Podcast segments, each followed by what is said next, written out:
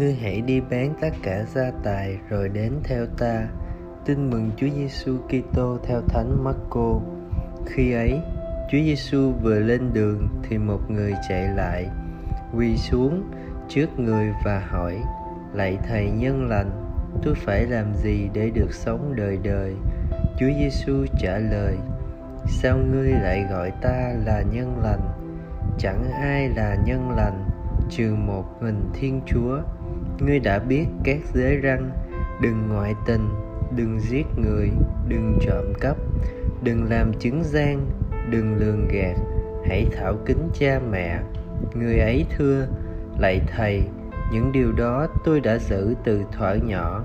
Bấy giờ Chúa Giêsu chăm chú nhìn người ấy và đem lòng thương mà bảo rằng: Ngươi chỉ còn thiếu một điều, là ngươi hãy đi bán tất cả gia tài, đem bố thí cho người nghèo, khó, và ngươi sẽ có một kho báu trên trời.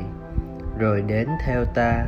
Nhưng người ấy nghe những lời đó thì sụ nét mặt và buồn bã bỏ đi, vì anh ta có nhiều của cải.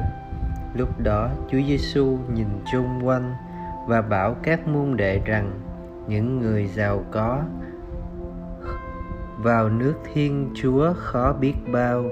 Các môn đệ kinh ngạc vì những lời đó, nhưng Chúa Giêsu lại nói tiếp và bảo các ông rằng: Hỡi các con, những kẻ cậy dựa vào tiền bạc, thật khó mà vào nước Thiên Chúa biết bao. Con lạc đà chui qua lỗ kim còn dễ hơn người giàu có vào nước Thiên Chúa.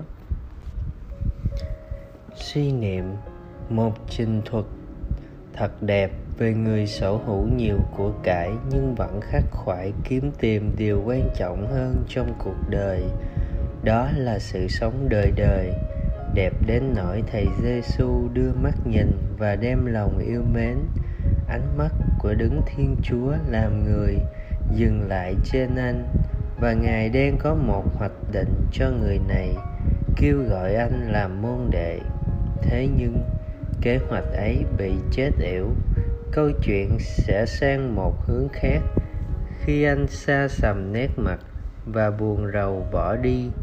Ngược hẳn với sự hào hứng ban đầu, anh không thể vươn cao hơn để có Chúa và gia nghiệp, chỉ vì anh không thể từ bỏ, siêu thoát được với những tài sản anh cho là quý giá ở đời này.